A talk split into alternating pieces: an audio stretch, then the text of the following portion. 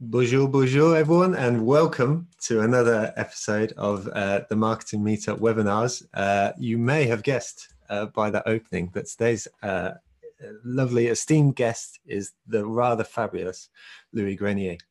Before we get there, though, um, everyone, usually what I do is ask you to uh, say where you're watching from. But in honor of today's guest, then I figured what we could ask you to do is pop in the in the chat box your recommendation for your favorite uh, marketing podcast or just podcast in general. Uh, so uh, do do that and uh, let everyone know. Uh, the thing about that is to make sure to remember to switch your stuff to all panelists and attendees. So today, as I say, our guest is Louis. he is the founder of the excellent Everyone Hates Marketers, the podcast with nearly a million downloads. Uh, and I want to call it an organization that just fights marketing bullshit. He's on a one man crusade presently to fight marketing bullshit. Uh, this is a super exciting time for Louis, as yesterday, I think I'm allowed to say this because he announced it on LinkedIn. Uh, he announced he's departing his full time role and taking on Everyone Hates Marketers uh, full time, which is um, is really richly earned uh, Louis is one of these people that's sort of been giving to the marketing community for an awful long time, and and today he sort of sits in a place where he's able to take this full time, and like I'm just so so excited for him because uh, this is a gift to the entire marketing community that this man is able to give so much of his time now to uh, to building this. So uh, really is one to watch. Uh, personally, as a listener to his podcast, uh, I've come to admire Louis for three reasons. The first is his direct interviewing style. Um, so that gets the most out of all of his guests. And I was saying this before uh, we went live that in the Q and A, I'm trying to do a bad impression of him uh, the entire time because uh, that interview style is exactly what I would like to pick up. Uh, secondly, is the guests themselves. I look enviously upon the two episodes that he's done with Seth Godin. That was my gateway drug into his podcast, and uh, it was I imagine, like many, many people, it was the gateway drug into his podcast, but it was an unreal session. The, and I always remember at the end, at the beginning of that session, uh, Seth said to Louis, he said that was the most invigorating podcast introduction that I've, I think I've ever been on, uh, which was really, really impressive uh, coming from a man like that. And finally, uh, the third thing is Louis' consistent focus on finding not just the things that work, but the things that work for a long time i.e., a pursuit of marketing truths. Um, this is, you know, for me, something that we'll sort of see throughout the course of this session as well.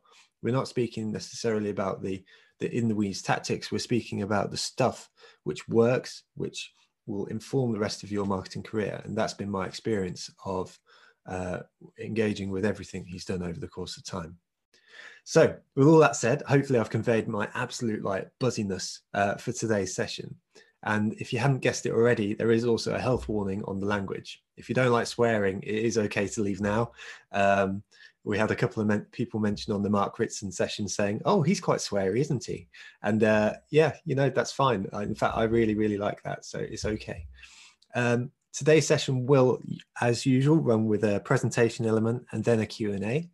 Uh, however, I've noticed that the questions which gets the most interactions, the most thumbs up, are usually the ones which are asked earlier. So if you do have questions as, as the session goes through, wiggle your mouse, use the Q&A feature, and uh, you'll be able to get your questions in, um, and we'll answer those at the end. Finally, I just want to thank the sponsors, all of whom have been unbelievable. Now, yesterday I did, uh, I sent you all an email, which was uh, quote unquote, uh, the most honest pre-event webinar email of all time. Um, the idea behind that was just to lay things down and sort of say it as they were. And one of those points was about the sponsors. At the beginning of every session, I simply say um, that these sponsors have been unbelievable. They've enabled us to do what we can do.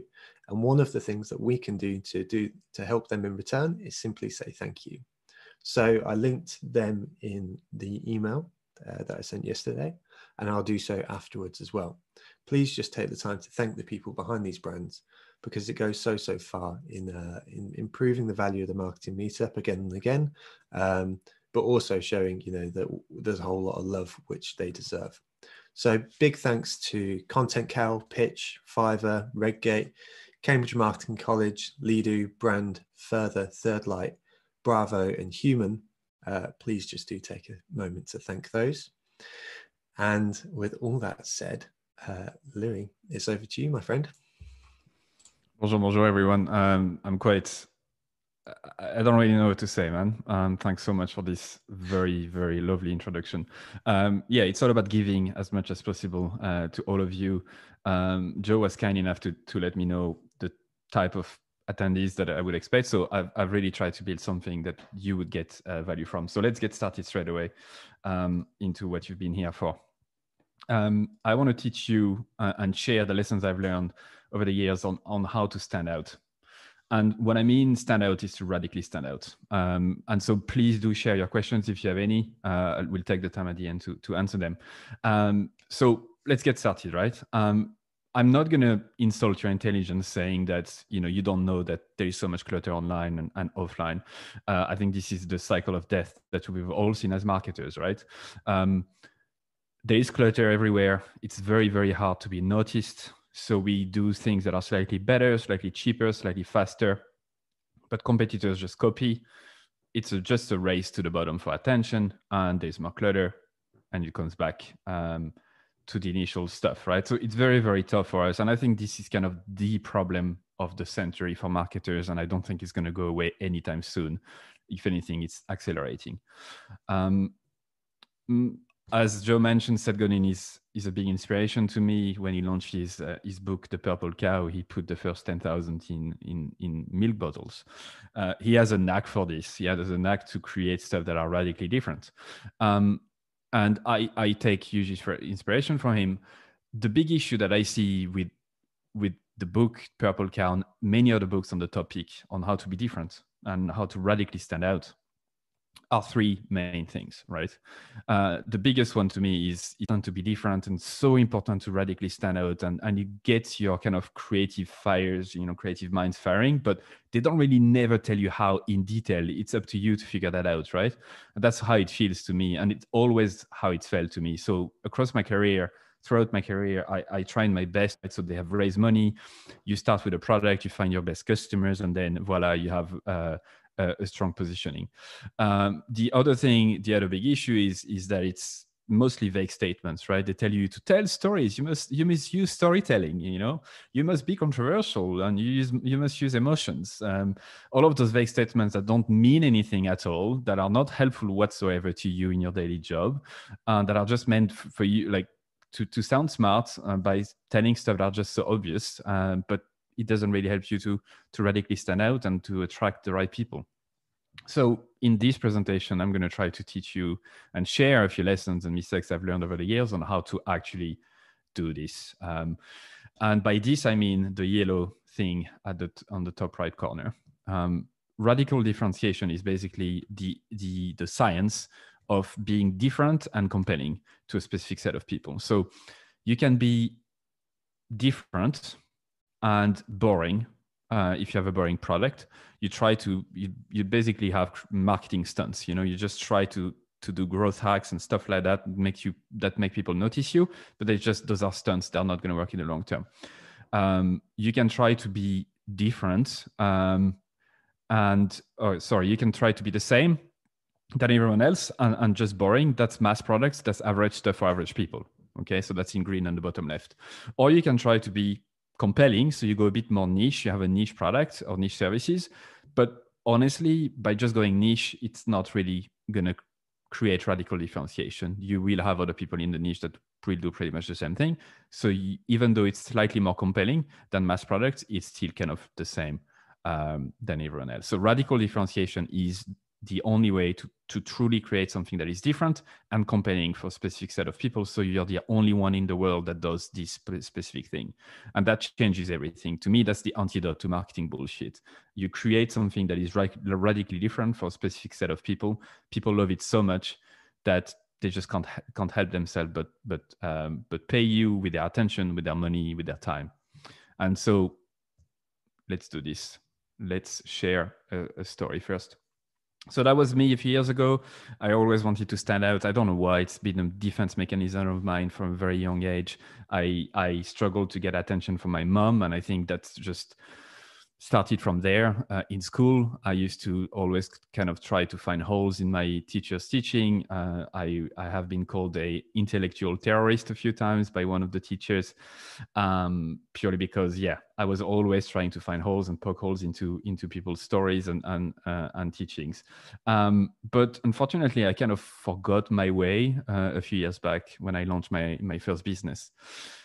I just want to pause here and make you admire the absolute state of me uh, with my three piece suit. Um, you know, if you've heard Joe's introduction and what I'm trying to do with everyone else marketers, you can see how this is the opposite of who I am as a person. Yet I was happy to pay a photograph a photographer. I think it was 200 euro um, and the suit was around like I think 200 euro as well in River Island, I remember, uh, and stand in the middle of Dublin city center, uh, look like a marketing consultant because I, I thought that that's what it was, right? This is what people expect of me. I'm a marketing consultant now, so I need to wear a three-piece suit and take some cheesy, corny, horrible pictures of me um, in the city center of Dublin. And to me, I love to watch to look at those pictures again because it reminds me of of how I lost my ways and how I really, you know, I wasn't radically different whatsoever. Um, and that was a big lesson for me. But since then, I kind of thought back about, uh, about stuff. As, as, as Joe mentioned, I, I, launched a podcast nearly four years ago, reaching nearly 1 million uh, downloads without ads. I spent a lot of time on it, but I didn't spend uh, uh money uh, on ads. Uh, I worked for Hotjar for nearly four years as well, where I repositioned the, the, the company from like an early stage startup to, to a mature company with a lot of success. I'll share that in the next few minutes. And then, yeah, I had Seth Godin on the show. The podcast has a lot of good ratings. But overall, I think the overall thing behind all of it is the radical differentiation mindset that I'm, that I'm going to teach you today. So, six steps. Let's get started. The first step is to get rid of your self limiting beliefs that's a big thing that I see over and over again. The marketing world and industry suffers collectively from imposter syndrome uh, and lack of confidence overall. This is the first thing that we need to challenge to radically stand out. Um, the first self-limiting belief that I see a lot of people having is, but you know, standing out is risky. I don't want to do anything risky the issue is obscurity for you, right? If you don't stand out, you're going to face obscurity. If you face obscurity, you're just going to join the clutter. If you join the clutter, no one is going to notice you. And it's going to be an uphill battle to be noticed, very much like it was an uphill battle for me to be noticed with my three piece suits amongst all the other market, marketing consultants in the world. If you really want to sell stuff, be noticed, um, create a movement, um, help people change, you must stand out. This is your duty it's as simple as that. You can't just keep facing obscurity. It's it's it just you can't you can't you can't do that. So we, we need to remove this first self-limiting belief. Not standing out is what is risky in, in, in today's day and age. The second one is, well, everyone else is doing it this way. Why should I do it differently? Um, the picture on the right is from Friends. I hate Friends, by the way, uh, but they use this, you know, this laughing track everywhere, and that's kind of the traditional um, uh, psychology kind of bias that make people believe that it's it's it's it's it's funnier than it is just because people are laughing. So you want to laugh too. And that's kind of the principle for for that as well. If everyone else is doing it this way it's absolutely fine to challenge it. Um, guess what? New stuff new innovation new stuff that happens all the time. Challenge the status quo this way. And when you do things differently people will notice. Now it's not going to work all the time uh, it's not going to work every time. It's an experiment, but it's so worth doing. Uh, you need to kind of be aware of your own biases when it comes to, to your own psychology and realize actually it's not because everyone else is doing it this way that I shouldn't try something different. And finally, the last one I want to uh, spend a bit of time on is the is the is the paradox of choice and the fact that we think of ourselves but you know if we focus on one thing if we try to do something very very well uh, we are going to miss out on everything else um, and that's kind of the where the imposter syndrome kicks in and we do things for average things for average people because we don't want to kind of miss out on opportunities that might be elsewhere the big issue with this is super important is the fact that because we work so hard to keep all our uh, of our options open, we avoid thinking of what we may miss. So if you're a marketing consultant and do everything, just all marketing for everyone, what you're missing out on is huge expertise in one domain. You're missing out on a bigger payday. You're missing out on on on bigger credibility, more credibility. So by thinking about what you are missing by not doing specific things, this helps you to to actually acknowledge, yeah, if we do stand out differently, if we do do something a bit more niche, a bit more different, we're going to focus our all our effort on something, and that might actually give more than just trying to keep all our options open.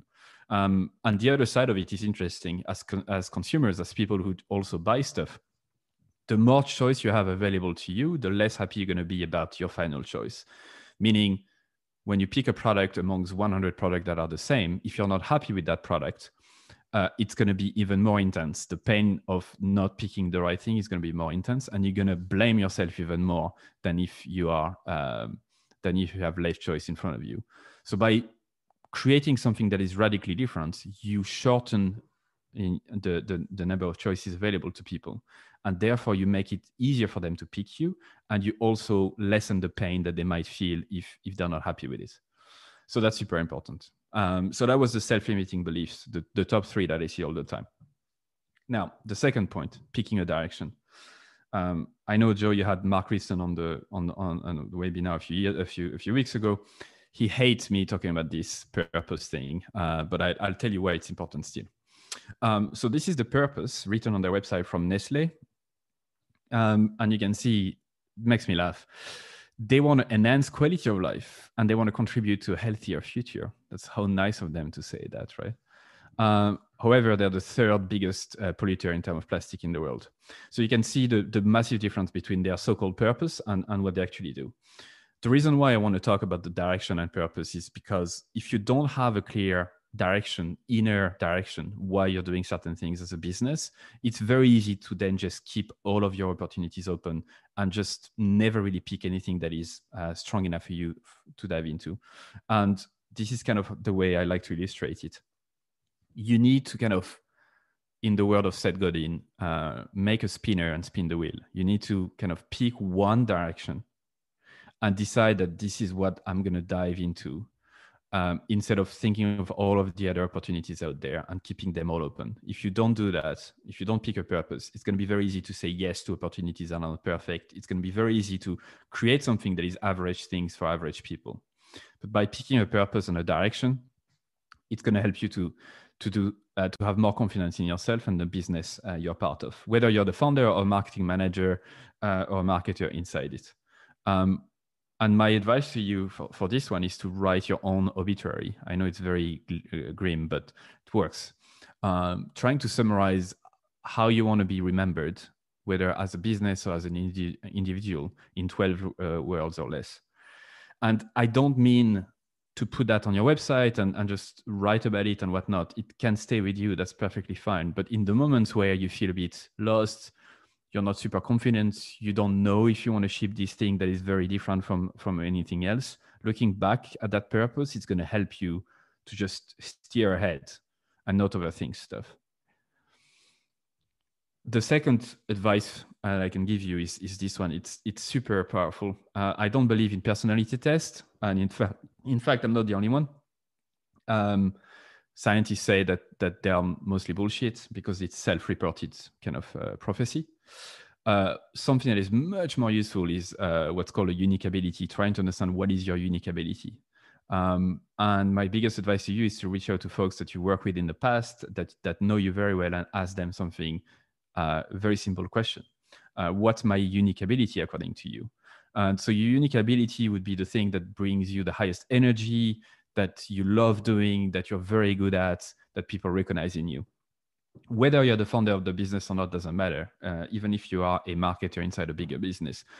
The reason why it's so important to understand yourself this way, to understand what is your unique ability so you can double down on it, is it's going to make you feel way more confident about yourself. And creating something radically different has to be uh, coming from someone who feels confident in themselves. If you're not, you're to, you know, make the curry less spicy. You're to just take less risk. You're to at the time of launching this crazy campaign, you're to have second thought. But knowing who you are, what you stand for, what you're good at, and is really this huge boost of confidence that makes you feel, you know, yeah, this is me. I'm happy with that. I can stand behind it. That helped me tremendously in my career over the years. That's the reason why I'm here today. That's the reason why I've done this podcast. That's the reason why I managed to kind of fight against this three piece suit person who wasn't me. And now I have the confidence to try new stuff. And even if it fails, I know it's me. I know it feels like I'm not trying to uh, to be a watered down version of myself. Step number three, we're halfway there. Um, obsessing over your customers. This is something I. It's not even a belief. It's it's it's to me. It's the very definition of marketing, right? Uh, and by obsessing over your customers, I mean this particular part of their brain, uh, which is called the uh, orbital frontal cortex, and I love talking about you know uh, science behind stuff because a lot of people out there would talk about oh you must tell stories, but they never really tell you why. They never go into in depth about why people behave and think the way uh, they think.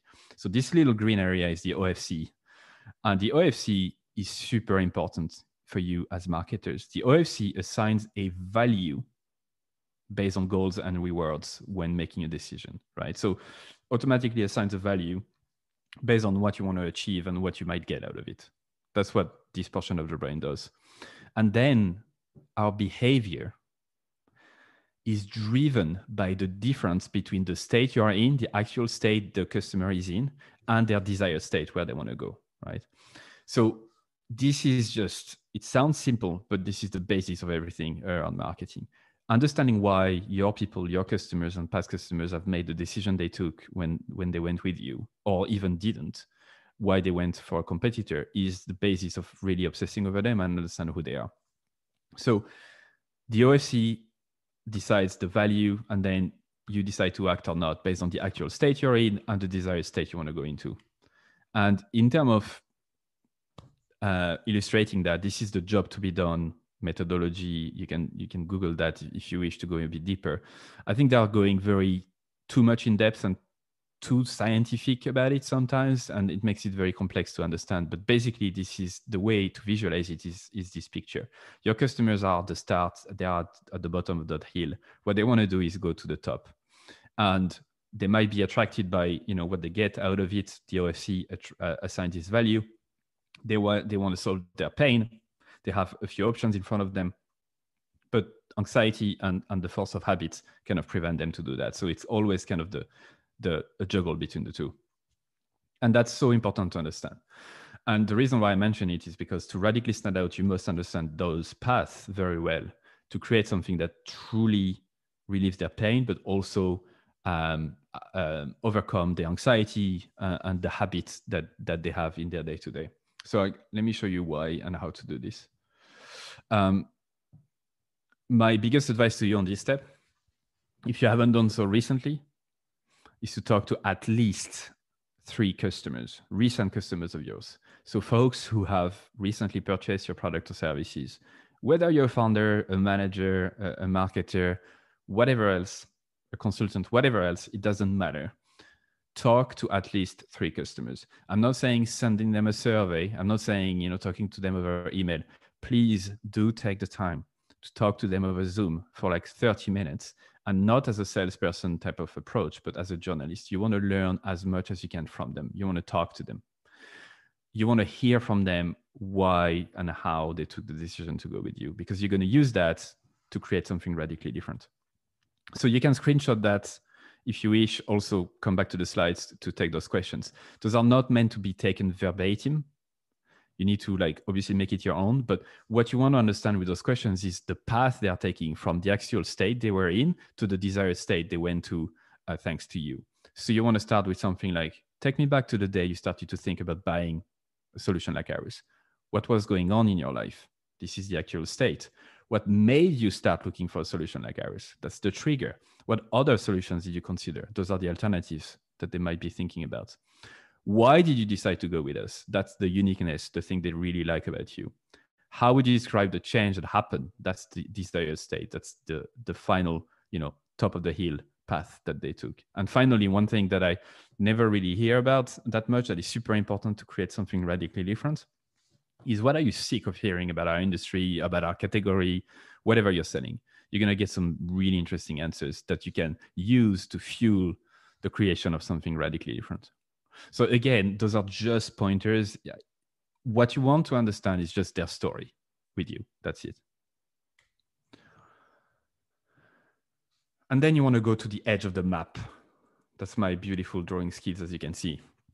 By going to the edge of the map, what I mean is the average is at the center. It's average thing for average people, as Seth would say, right? Going to the edge of the map enables you to really go to the people who feel the most pain, to the people who are the biggest fans of yours, to the people who who uh, who are so interested in going uh, with you that they can't wait, you know, to hear from you. So, what you want to understand from those interviews that you've done is what are the most common and powerful desires? You know, why did they want to go at the top of the hill? Like, what was at the top of that hill? What were the most common and painful, you know, pains? What was, you know, so painful that they had to take a decision and move upwards. What made them take the decision? What's the trigger? This is so important. What what are the most common triggers? Or is it someone who said, "Yeah, you should try this solution"? Is it because they were moving house?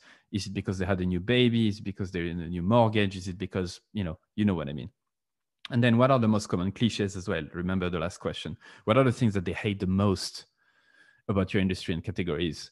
Uh, what are the things that really you know annoy them so much? I'm going to give you a few examples in the next uh, few seconds. So once you have that, trust me, do not skip this step, please. I know you can buy market research data. I know you can do a lot um, to try to understand customers. Please talk to them directly.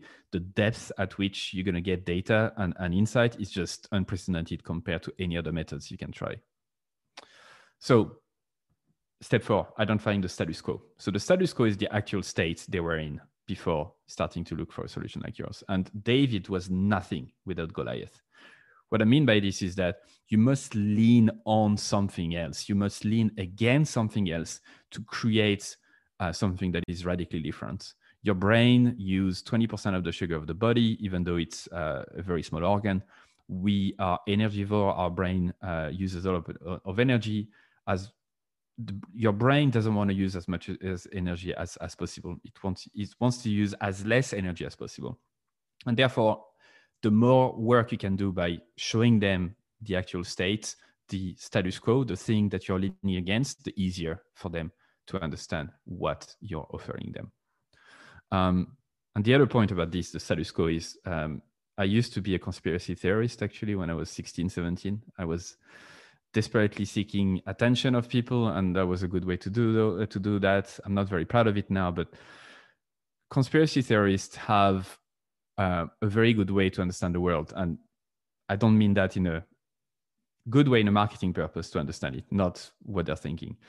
They personify something that is completely random because it's easier to understand right? So our brain loves to create something uh, and find you know an enemy out there because it makes it much easier to understand. It, it relieves anxiety. It's much easier to think that all of the trouble in the world happened because of a group of people instead of just pure randomness. It makes it easier in your mind. And that's the exact reason why using a status quo to lean against is something that makes it easier for people to understand okay this is this is what you're offering and this is what you're going against. I understand the two. It makes it much easier to understand the concept you're fighting against and what you're bringing to the table and again, this goes back to this hill. The bottom of the hill is the status quo. You want to jolt them from this status quo to the top of the hill. That's your job as a marketer, as a change maker. Um, and if you don't understand exactly what the status quo is, this is this is where big issues can arise. So this is an example from Hotjar that I worked on. Uh, we've done a lot of research, talked to a lot of customers, and you can see Hotjar is, is a simple tool to understand what people do on your website. And we position it against using only traditional web analytics tool like Google Analytics. And you can see we lean against it on the headline and subheadline. We say, understand how your users are actually uh, really experiencing your site without running in numbers. So that's the first hint towards status quo. Status quo being you only use number like traditional analytics. The second point is traditional web analytics tools help you to analyze traffic data, but numbers alone can't tell you what users really do on your website. And so you see, we lean against it constantly, and that, that worked really well for us. And that's the entire positioning of Hotjar now. So two big mistakes to avoid, and I know uh, April Dunford talked about it last week, which is great. Um, your status quo is not necessarily your direct competition, right? Most of the time, in a lot of markets, folks have never used a tool like yours or software like yours or a consultant like yours or services like yours. So the status quo is not necessarily competing against and leaning against direct competitors. Usually it's doing nothing, it's inertia, it's another solution, it's using an intern or Excel as April mentions as well. Um, the other mistake I see a lot is is a lot of uh, is is hating the player uh, instead of hating the game. So it's not about just picking one particular solution. For Hotjar, we decided not to mention Google Analytics in particular. We talk about the traditional web analytics tools, and so we we we hate the game, not the players, and that's important. You don't want to make enemies out of it. You want to you know bring change forward uh, and and help people make better decisions. Step five, probably the most exciting step. Uh, probably the one I've never really heard anyone talking about it in detail. And to me, that's kind of where the the, the, the beauty of this method comes through. What you want to have is a statement that looks like this: the we are the only whatever that does whatever, right? Um, now I know it's difficult for you if if you're selling like let's say marketing services. How are you supposed to come up with something like that? Well, trust me, you can. Uh, it doesn't have to be extremely. Uh, it doesn't have to be like something completely new that no one else has heard about, but it can be slightly different and radically different enough for you to to be able to have a statement like that. And I'll show you two examples. So the way to plot it, and that's explained in the book uh, Blue Ocean Strategy, uh, albeit it's very complicated, and I'm trying to simplify it as much as I can. Is you want to plot all of the things that you do that bring value to people inside your product, your services, inside the customer experience. You want to plot everything that goes on that you know traditional uh, the, the status quo are doing. You know, what are the things that the status quo is doing that brings value to people or not, and what are the things that you could be doing. The way to see it is, is really this way: like the most value you can bring, uh, the better. Uh, the least value, this is something that you might want to remove. So this is what I mean. Don't skip this step again. This is painful but this is where radical differentiation comes from.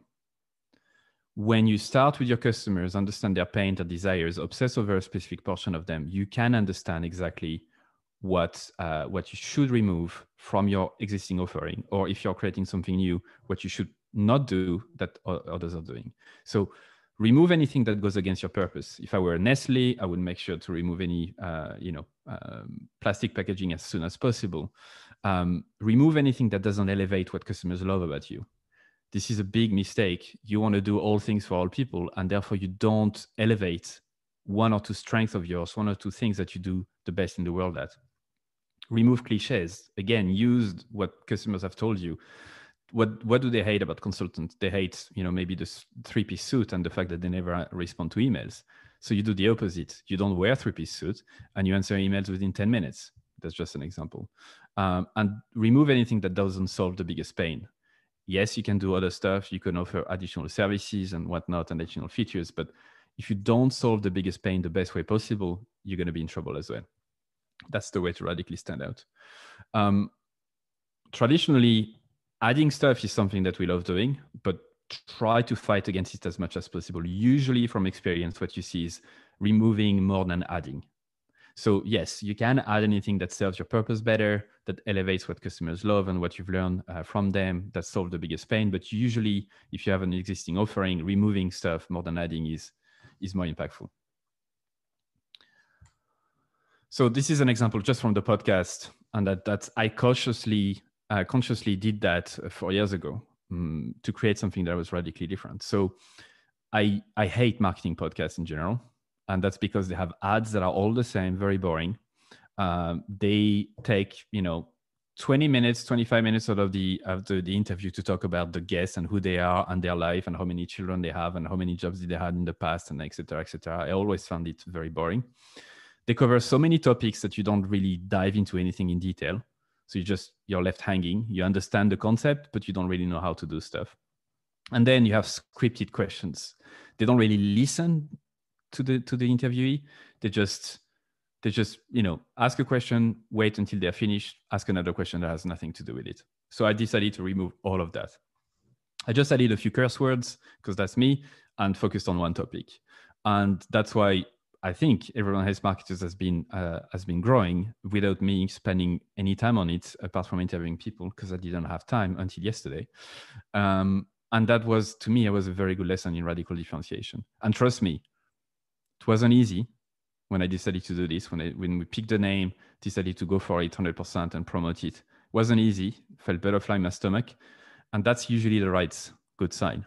Um, you want to feel this fear a bit that makes you slightly uncomfortable because that's where that's where good things happen. Another example, big fan of this restaurant in Dublin called Bunsen. Uh, straight up burgers, as they say. Uh, I love what they do, and and you see when you start thinking about it this way, you'd see examples everywhere you go. Um, they have one burger that they offer, not ten, not five, one. Um, they don't have a long menu that you pick from. They have their menu is a business card, a literal business card, literally a business card.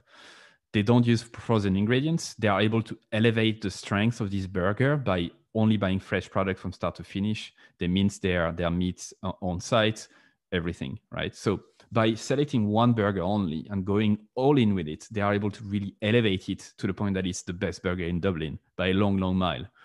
Um, and the status quo is easy to understand, even if they don't say it explicitly. They are fighting against traditional fast food chains, right? And trust me, I mean, anyone doing a restaurant like this, taking such a risk, anyone would say, mm, I'm not sure it's a good idea. Really, do you want to do that? Are you sure you don't want to offer chicken as an option? Are you sure you don't want to do this? Are you sure you don't want to do that? Are you sure you don't want to add milkshakes? Are you sure you don't? You know, it's very easy to dilute stuff when you have a radically different kind of idea in front of you. But don't. This is the beauty of it. If you don't, you're going to elevate it to the point where you're the only one doing this, and therefore people are going to love you for it. Yes, it's risky, but again, what we said at the start is not standing standing out is the risky stuff. And they've been growing. Uh, I think they have like nine or ten a restaurant now around Dublin and in Ireland. Now, step six, last step, uh, is showing into the world, right? There's no point engineering something on your side, uh, in your side without uh, without uh, showing into the world. So again, I mentioned that a, a few minutes ago. We are either taking a habit-based decision or a value-based decision, right? you can't take a decision that is both. So most people, most of us make decisions all the time based out of habits. We don't think about them. Very few times we have value-based decision that I described with the OFC, the part of the brain in green, remember? Your job, your entire job as a marketer is to jolt people outside of their habits. If you want them to use your solution, you want to move them from the actual state they were in at the bottom of the hill and move them to the top of the hill. That's your job. By understanding them so well that you create something that is radically different that will really serve serve their solve their pains um, relieve their anxiety make them you know move uh, on the top of the hill that's that's the beauty of marketing. That's that's that's your goal. So how to do this? Um, and again the hill. I want to repeat that and really show you that uh, that's kind of the way i imagine it every time i try to do something. So there's three pointers here. There are a few more but those are the I think, the most important. Number one, radical clarity. Um, using your customers' words and simplify your message as much as possible is incredibly important. For, for people to understand what you offer, uh, to lean against status quo, you want to use their own words. You want to simplify your message. There's no point trying to sound smart. People are just like you and me. They're busy. Do you want to jolt them out of a habit-based decision? You can't do that with very complicated words. And no, it's not going to uh, make you sound uh, less smart. It's going to do the opposite. Um, radical generosity. Share everything you know for free. I mean, Joe is a perfect example of that. Uh, the the generosity of these guys is is unreal, and and and this is what happens. You have a lot of people showing up every week, uh, listening to to speakers, and by radical generosity, I really mean share everything don't be afraid to like go above and beyond and just give everything you have. No uh, people are not going to steal your stuff. Um, they are going to trust you more and they're going to think about you more. This is the way you're going to jolt people from a habit-based decision uh, to actually considering something else by being exposed to something for free that make them challenge you know the, their status quo. And the last one is radical confidence. Um, and this is why i mentioned it throughout this presentation especially at the start. To challenge the status quo you have to do it with authority confidence. You have to believe in this 100% if you go at it 60 70 80 90% even it's gonna you're gonna struggle because you're going to be challenged and you might you know dilute stuff. You might create a watered down version of it. You might you know put less spice in your curry the next time. That's you don't want to do that. So the best examples i've given uh, in the last few minutes are examples of you know someone taking a leap of faith believing in what they're doing taking some risk feeling confident about it and you know, when I think about it, the more I talk about it, the more I, I share those lessons to people, the more I think confidence is really the key here. Because yeah, it's not going to work every time. It's, it might not work, but this is the only way to really make a difference in today's world. With the clutter around, you have to take a stand. You have to uh, to take some risk, and you have to do so with authority and confidence. Uh, last example, and then this is over. I promise is this ad by Burger King? I know we are in the burgers today. It's like it's 9 a.m. for me and I'm already hungry.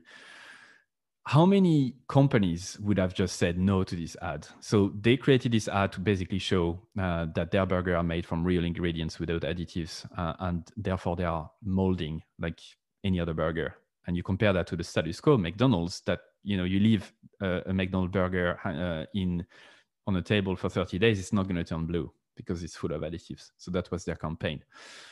How many companies and how many of you would have just, you know, say, "Oh, this is risky. I don't think we should do that." You know, it's let's just do something a bit, you know, less risky because, you know, who knows what are people going to say to that? But to me, that's a great example of just taking some risk, trying something new. I think this campaign got so many awards and so many, so much word of mouth that it just paid uh, for itself uh, uh, many times over. And yes, I could have picked a better example. Burger King is not necessarily an example of the best uh, marketing, a best product, but the concept behind it is, I think, is a good lesson for all of us um, to just take some risk, not being afraid of, of failing, not being afraid of uh, of standing out, and being afraid of obscurity. That's our job. So, yeah, to summarize, let's get rid of our self-limiting beliefs. Let's pick a direction to go uh, after. Let's talk to our customers, engineer our uniqueness, lean against the status quo, and show it to the world and doing doing it all over again the next time. And yeah, that's my website. Do check it out if uh, if you're interested. Well, boy, thank you so much, Louis. Amazing session, uh, and I, I, like the approach. You got, you got your six steps, and uh, you know, I, am I'm firmly of the belief that, you know, it kind of hark back to a lot of what Seth Godin was saying. You know, you mentioned him at the beginning of the session. You know, but that, that sort of picking a market, going after it, identifying what you're really good at, and keep on driving that home. And over the course of time, you know, that's that's the stuff that works. So thank you very much, sir. And I really really appreciate it. And there's a whole bunch of. Uh, messages coming in uh, in the chat as well. So hopefully you'll be able to sort of get the nice ego boost that goes alongside those. Um, so w- we've got a bunch of questions uh, that are already lined up, uh, folks. If you head to the Q and A feature, you'll be able to uh, ask your questions right there, and also don't forget to use the thumbs up feature because then it helps uh, the top ones get to the top. And uh, look at all these chat messages coming in too. That's unreal. it always gives me a buzz as well. So I hope it does you too, Lou.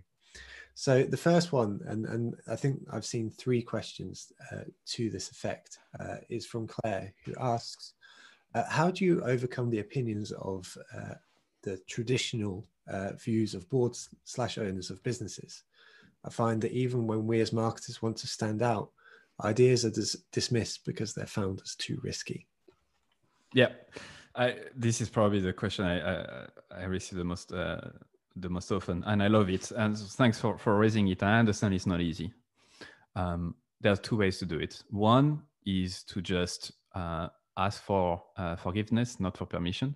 So try something small enough with a small enough budget that is not going to necessarily raise uh, eyebrows, but really go at it, go for the edge of the map, try something radically different that you want to try it. And it could be a landing page using Unbounce and a Facebook ad campaign with $200 on it run it, get some good results, and show the results and say, hey, I've tried something new here. This is the result. Can we do that more? What I found is if you just ask for, can we do this please, without any result attached to it, just it's very easy for people to dismiss it. You have thousands of reasons to say no to a Burger King campaign, mm-hmm. but it's very difficult to say no to results. You know, if you say, hey, our campaigns has worked better than any other stuff we've tried before, we should do that more of. If if the people you're talking to uh, understand business, they will they will understand that yeah, maybe it's worth trying. Mm-hmm. The second option, and I know coronavirus is is um, among us, it's far from being easy to, for for anyone here to to leave a job or do something different. But if you try that over and over again, if you're showing them other examples of companies doing it, and if they're still not moving, still not willing to try stuff, then I would suggest you to try to find another job and do something different. Finding CEOs and founders and folks you can work for and with who believe in the same thing. Mm-hmm. Um, it just it's just impossible sometimes to change people's minds, um, and you have to make peace with that. But I would favor first option try your hardest first but if not unfortunately yes it, you have to move on absolutely no make that makes perfect sense um on that do you do you have any examples from your career or or from people you've spoken to who have, who have sort of taken that approach either with a smaller budget or or with a side project which is then turned into something far bigger i guess in fact even uh, the whole the whole podcast uh, could be an example of that yeah, I mean, not talk about it too much. Definitely, I mean that was that was an example. But l- let me try to find an example of someone who challenged challenged that internally. Um, I mean, another example that we've done uh, when I was at Hotjar, uh, we wanted to do a virtual event because everyone was doing one, but I absolutely didn't want to do something like everyone else. So what I've done is I looked on on LinkedIn uh, for for for comments on on virtual events. I just look on the search bar and, and try to find like virtual event nightmare, virtual event mistake, or something like that. Mm-hmm. Looking at comments of people who who hated those usual virtual events that are like super self promotional, that last a while. Everyone is promoting their stuff. There's no value whatsoever. No one gives any uh, any steps. It's just very fluffy and they are an hour long. It's boring as fuck. I mean, everything. And we did the opposite of that. So I struggled to find an angle for a while, and then I just, you know, abandoned it and said, "Listen, I'll, it come to me when it come to me." Went to sleep. Next morning, woke up. Literally had the idea of uh, doing virtual events that will last five minutes only, not an hour. Um, and that was the inspiration came from uh, what we used to do uh, at meetups inside Hotjar, where we would do lightning learning sessions, and we did that so five days, five talks per day, five minutes each, and we went for it. We took some risk. Uh, it wasn't necessarily a huge buy-in internally, but we went for it, and yeah, uh, the reception was huge. People loved it. A lot of good values. That was another example of us trying something new like that. Mm-hmm. And there was so many occasions of watering down, uh, of watering that down. We could have easily become yet another virtual event. So, well, I, I, think it's spot on, and, and you know, if anything, you know, although coronavirus has, has created an environment where risk is potentially a little bit harder to to justify in some ways, it's also the the flip side is that in many ways it's also an opportunity to try so many new things because everything else has been thrown out the window, right? You know, so we've got those opportunities. Um, so next question, we've got a question from anonymous, the mysterious anonymous keeps Ooh. asking questions. Yeah, so uh, I hope it's good.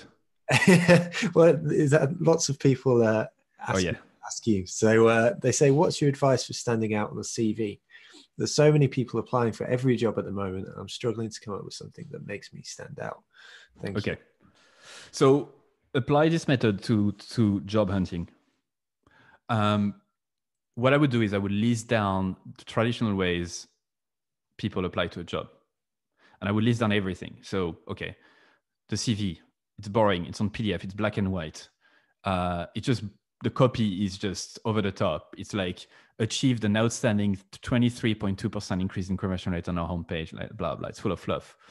Um, you apply on every on Indeed.com and all of those other sites. You um, uh, you just have a boring picture that looks very professional with a three-piece suit, like I did, etc., etc. You list that down, and then think of it. So think of it as a marketing campaign honestly. Like a marketing campaign, you want to select a few people who would actually can't wait for your attention. You wouldn't you know go at it and just blast an email to, to your entire list uh, list of people who didn't opt in to hear from you. You would just select a few people who actually you know can't wait to hear from you. So i would select the top five companies you can you want to work for and i would reach out to them individually. I would craft a cv that doesn't look like a cv meaning i would really personalize it to the point that it's for them only. I would reach out to some of them uh, employees on linkedin build rapport with them and I would really try trying something different. What are the things uh, that that you could do that are not there uh, currently? What are the risks you could take? Uh, I don't know, creating a website, creating a YouTube live, explaining why you love this. I mean, go for the edges, look for inspirations, uh, look at swipe, fi- swipe files online of a good example of, of people who've done that, people who rented billboards and this is what it takes. I mean, as marketers, this is the only thing we have is our creativity. Don't believe the hype of algorithm and whatnot. This is what we have left. Facebook and Google are taking the rest. Creativity is where it's where it's at and confidence. So if you if you apply these methods and even talk to employers and say, hey, what do you hate the most about people applying? Like what do you think is just the most boring way to apply to a job? Trust me, you'll get plenty of ideas. Mm-hmm. I love that. No, you made a you've referenced the word confident, confidence regularly throughout the, the course of the talk, and it kind of feeds into the next question here. But um, I I want to ask you a question first, which was was there a point for you, you know, and, and we are speaking about you personally, and, and you've got permission to do so, where you were able to act with more confidence. So you pointed to yourself with the three piece three piece suit and, and stuff like that, and, and you thought that was almost something which was um, a moment of you pretending to be something else. so there you are. Very just too cold, but uh, actually, no, let me wear it. so I'm just curious, like, was there a moment for you where you acted without confidence? And was there a moment where you kind of had an inflection point where you were like, okay, I can start acting with confidence on your person? Every time. Almost like let's not kid ourselves. I'm not like this this super ninja who who is confident 100% of the time. I feel like shit very very regularly. I suffer from anxiety. Um, it's it's every like obviously I, I I don't feel confident all the time. Um, I was stressed about this yesterday. I was overthinking it. Like I wanted to do a good job for you. So let's not kid ourselves. Like people who just portray themselves as like those super science who, who, know everything and super confident are, are, are full of shit. Um, the only way is to manage it, be aware of it, externalize it, talk about it, uh, going to the gym, uh, drinking plenty of water, um, talking to some friends, talking to coaches, therapists. That's that's what it is, and recognizing the fear. Like that's what I'm, I'm I've become a bit better at is when you have those butterflies in your stomach, when you feel this fear, when you're about to launch this thing or create this thing or re-promote this thing, usually this is a good sign if you don't, if you're not scared, if it's just business as usual, it's likely going to go flat. So this is what it takes, right? Recognize this fear. You're not going to be confident all the time, but try to, you know, talk to customers that gives you a lot of confidence. Go to the gym, whatever like gives you energy, and and and remember reread those emails that you receive back from the unique ability email, and just that that's where it comes from. But you can't just remove you know when you don't feel confident. It, it's just part of being human. Yeah absolutely. Thank you for sharing that mate. Um, there's there's a lot of wonderful uh, comments coming in on, on, that. You know jennifer the most recent one who said you're brilliant. Thank you so much. Amazing confidence boost for a tuesday morning. So i think you've just gifted people quite a lot. Of that. got this. It's a real fist pump moment. And let's apply that to uh, the question which was how do you deal with a demanding and difficult sales team who think they are the experts in marketing too. It can bring a lot of self doubt when you have assholes making you feel like you you could always do better. Um, I guess the best thing to do here is to to to treat them as customers of yours, like really trying to to understand where they're coming from, build rapport with them, like talking to them like you did with customers, really understanding, okay, why are you telling me those things? That's usually those comments come from point of anxieties and and they're not too sure whether you can do the job or whatnot. You want to understand that first of all. And second of all, I think one of the best way to build alignment, and I know with coronavirus you can't do that right now, but Zoom is an alternative, would be like to bring customers to your office, some of the best customers to your office. You can do that via Zoom and literally just make them talk about, you know, stuff so you can align on on the core principles of of what you want to achieve and, and understand actually yeah you're right i don't understand customer that well uh, we could think we could do things differently uh, and everything else. Another tip to try with salespeople and anyone who don't who think they're marketers because they they have uh, admin access to a facebook page is to say hey let's let's compete. You know sales love competition. Let's compete. Come up with a campaign. I'll come up with a campaign. You write the copy whatever. We compare the results right i don't want to hear from you after that if if if uh, you lose and and i'll promise to uh, to learn from you if, if if i don't. Now it's risky but that's the way to do it. You want to put them in front of their responsibilities and understand that marketing is not just like boosting a, a fucking post on facebook. It's much deeper than that I love that. There's a lot of questions coming in uh, uh, from Sarah, who uh, literally just says "moo ha ha ha ha ha ha," um, and then Jennifer is having a go at me for saying assholes instead of arseholes. Uh, so, or Jenny, uh, yeah, sorry, that's my northern roots, I think.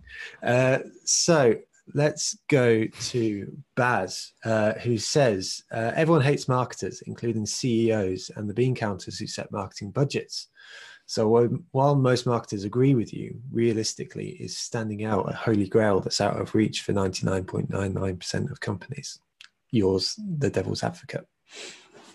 Um, so yeah, you might not be able to to create uh, to influence the product you're selling, for example, if you don't have a sale on it. But in your own work, you can do a lot of stuff that you that that that you can. If you're in charge of content, if you can touch the, the content and whatnot, you can use the exact same methodology yes, it's obviously the the holy grail is to to be able to influence the product and to create something that is radically different. But it takes time. You, you can't just be right there on the top of the hill and, and just rock it from from the start. You need to start small. Start with a blog post. Use the lean against the status quo. Go for it. Uh, move on to a webinar. Move on to be a bigger campaign. Like this is what it takes to convince people. Sometimes you, you want to start small, show results, move on, uh, and and go after it. But I don't know if if li- life is that fun when you don't do this. You know, if you if you just forget about marketing for a minute and just think of life, uh, there is a good image you should uh, I could I could actually find, which gives you the number of weeks you have left and, until uh, until you're gonna die. To be very grim, and it's actually very small when you put the 52 weeks per year. And I think that's the point, right? It's what do you want to be remembered uh, uh, how do you want to be remembered? Um, you know, do you want, do you want to re- be remembered as as someone who's just you know done stuff uh, at work, didn't really enjoy it, um, or do you want to do be remembered as someone who's tried some stuff, some didn't work, some fucking brilliantly worked? You only need one. You only need one good stuff um, to to thrive on it for years. Mm. I love that, and, and that sort of goes back to your obituary uh, point earlier in the presentation as well. You know, so have you presumably you've been through the obituary exercise yourself at some point and and and did that? And I don't necessarily want you to share the words that you use, but I mean, how did you feel after you did that? I mean, it's been it's not something that came to me straight away. Like uh, the way I summarize what I do is I fight marketing bullshit, but it's it's it's kind of the I think that that could be the obituary. Uh, it would be great to see it on my my tomb, like uh, good uh, on my tomb, good uh, good husband, like good family person, took care of his siblings, uh, kids one day, whatever, and also fought marketing bullshit. But it, it's it's not something that just comes to you like that, right? It takes a while, but the best way to do it is really to just ship stuff, expose yourself, expose the campaigns that you're that you're whatever you're doing, like expose them to the world. The world is going to give back feedback questions exactly like what's happening now gives me plenty of ideas for new, new stuff to do. And it, clarity is going to come through that. But if you hide if you stay within yourself if you if you if you're too afraid of shipping stuff mm-hmm. clarity is going to be very difficult to come by. So yeah it, it needs you need to give give give. Mm-hmm. and then in return you'll get a lot more clarity. Um, but it took me to get this clarity of thinking to know this is this is what I'm good at, this is what I love doing, this is what I hate. Took me the better part of my career, to be honest. Yeah. So I wasn't thank born this way. No. well, thank you for sharing that, dude. Because I think, um, particularly when you're early in your career, there's a there's a, a concern that you feel like you have to have made it already. You know, I, I remember walking into my first job and sort of opening the doors and thinking Joe has arrived, you know, and, and stuff like that. But it was only four years later that um, you know I left my first job and, and, and found my second, and, and in in the second job, then it was actually where I started to come up with a life purpose. So you know, to your point. Um, there's no pressure on this in this process. And even if you do write your obituary it doesn't mean that you can't change it as well um, which is exactly. Um, you just have to like again seth godin is just as figure stuff out a, lo- a long time ago. Uh, make a spinner and spin the wheel. Uh, that's what it is. Like you just it's never going to be perfect. You're always going to need something else. Just ship ship it already see how it goes move on. And yes it's scary but it's so good when you get the result. I mean the feeling you get once you ship that thing that you always wanted to but were too afraid to ship. The feedback then imagine like the result you get and uh, oh it's just you want to do it all over again even if it's painful. Absolutely um, so i'm just i'm just now going through the questions to make sure that um, there's some that are quite similar so uh, if I haven't answered your question specifically, it's hopefully because you've already had your answer. So um, there's a question here from Ilian who says, uh, which I quite like which is why does everyone really hate marketers? I, I, I don't want to quote Seth Godin too much, but like this guy inspired me so much when I, when I had the first interview. He said because we are selfish, lying scum who can only think of ourselves um, instead of serving people. I think I don't blame marketers personally. I blame the marketing game and the pressure that we are put under to generate results and reach our targets that makes us do crazy stuff at the end of the quarter because we have no choice. That's what I blame. I also blame the shitty products that we have to sell that we have no influence over, even if we should. Marketers should have a seat on the table to be able to determine whether we need to build this product or not this product and remove that feature or not that feature. That's what I blame. And once like once you work for an organization that values marketing that way, where you can influence the product, where you are allowed to make mistakes, where um, where patience is one of the the keyword, then then you can't be hated as a marketer because that's the beauty of it. Once you have a good product, uh, it's just things change so much. So yeah, I don't blame marketers. I feel their pain, especially in today's world. The pressure is immense. I blame the fucking the fucking game that is yeah the pressure that we're put under. Mm-hmm. Fair enough. Right, I, I think uh, we will we will call it there, my friend. Um, there's been a number of questions, and I'm going to make sure that we copy and paste them all. So, uh, if there's some that feel like we've gone unanswered, I'll uh, share them with Louis after. Yep. Mm. But one thing I want to say here, Joe. First of all, thanks so much for, for your time, and I can see like the the the the feedback, the the number of people who love what you do is just testament to you, my friend, have created something radically fucking different, and it's fucking awesome to watch. Um, if you have questions that you are too afraid to ask in the q&a and you, or you have forgotten to or whatever uh, louis at everyonehatesmarketers.com is my email or you can contact me on linkedin like don't be afraid to reach uh, out with questions I, will record a video uh, answering yours um, but yeah thanks so much man it's been it's been a blast i feel very energized now uh, I was half awake at the start. So, um, and thanks everyone for watching and taking the time. An hour uh, five minutes is a long time. So thank you for your attention as well.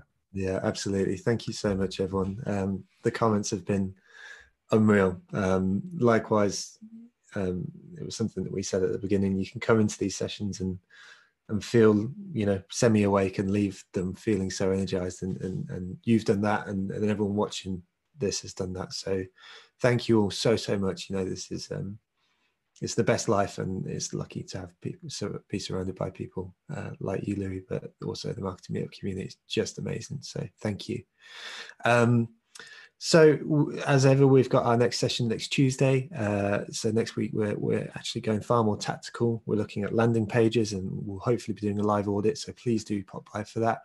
Um, and please also do take the opportunity to thank the sponsors as well. Um, as I outlined at the beginning, they really do mean that we can carry on doing what we're doing. So, uh, you know, thank you so much. Um, with all that said, just have the most lovely day. Uh, thank you all so much for being here. It's been a brilliant session, and uh, yeah, take care of yourself. Au revoir. Take care, Au revoir, everyone. mes amis. Bye bye.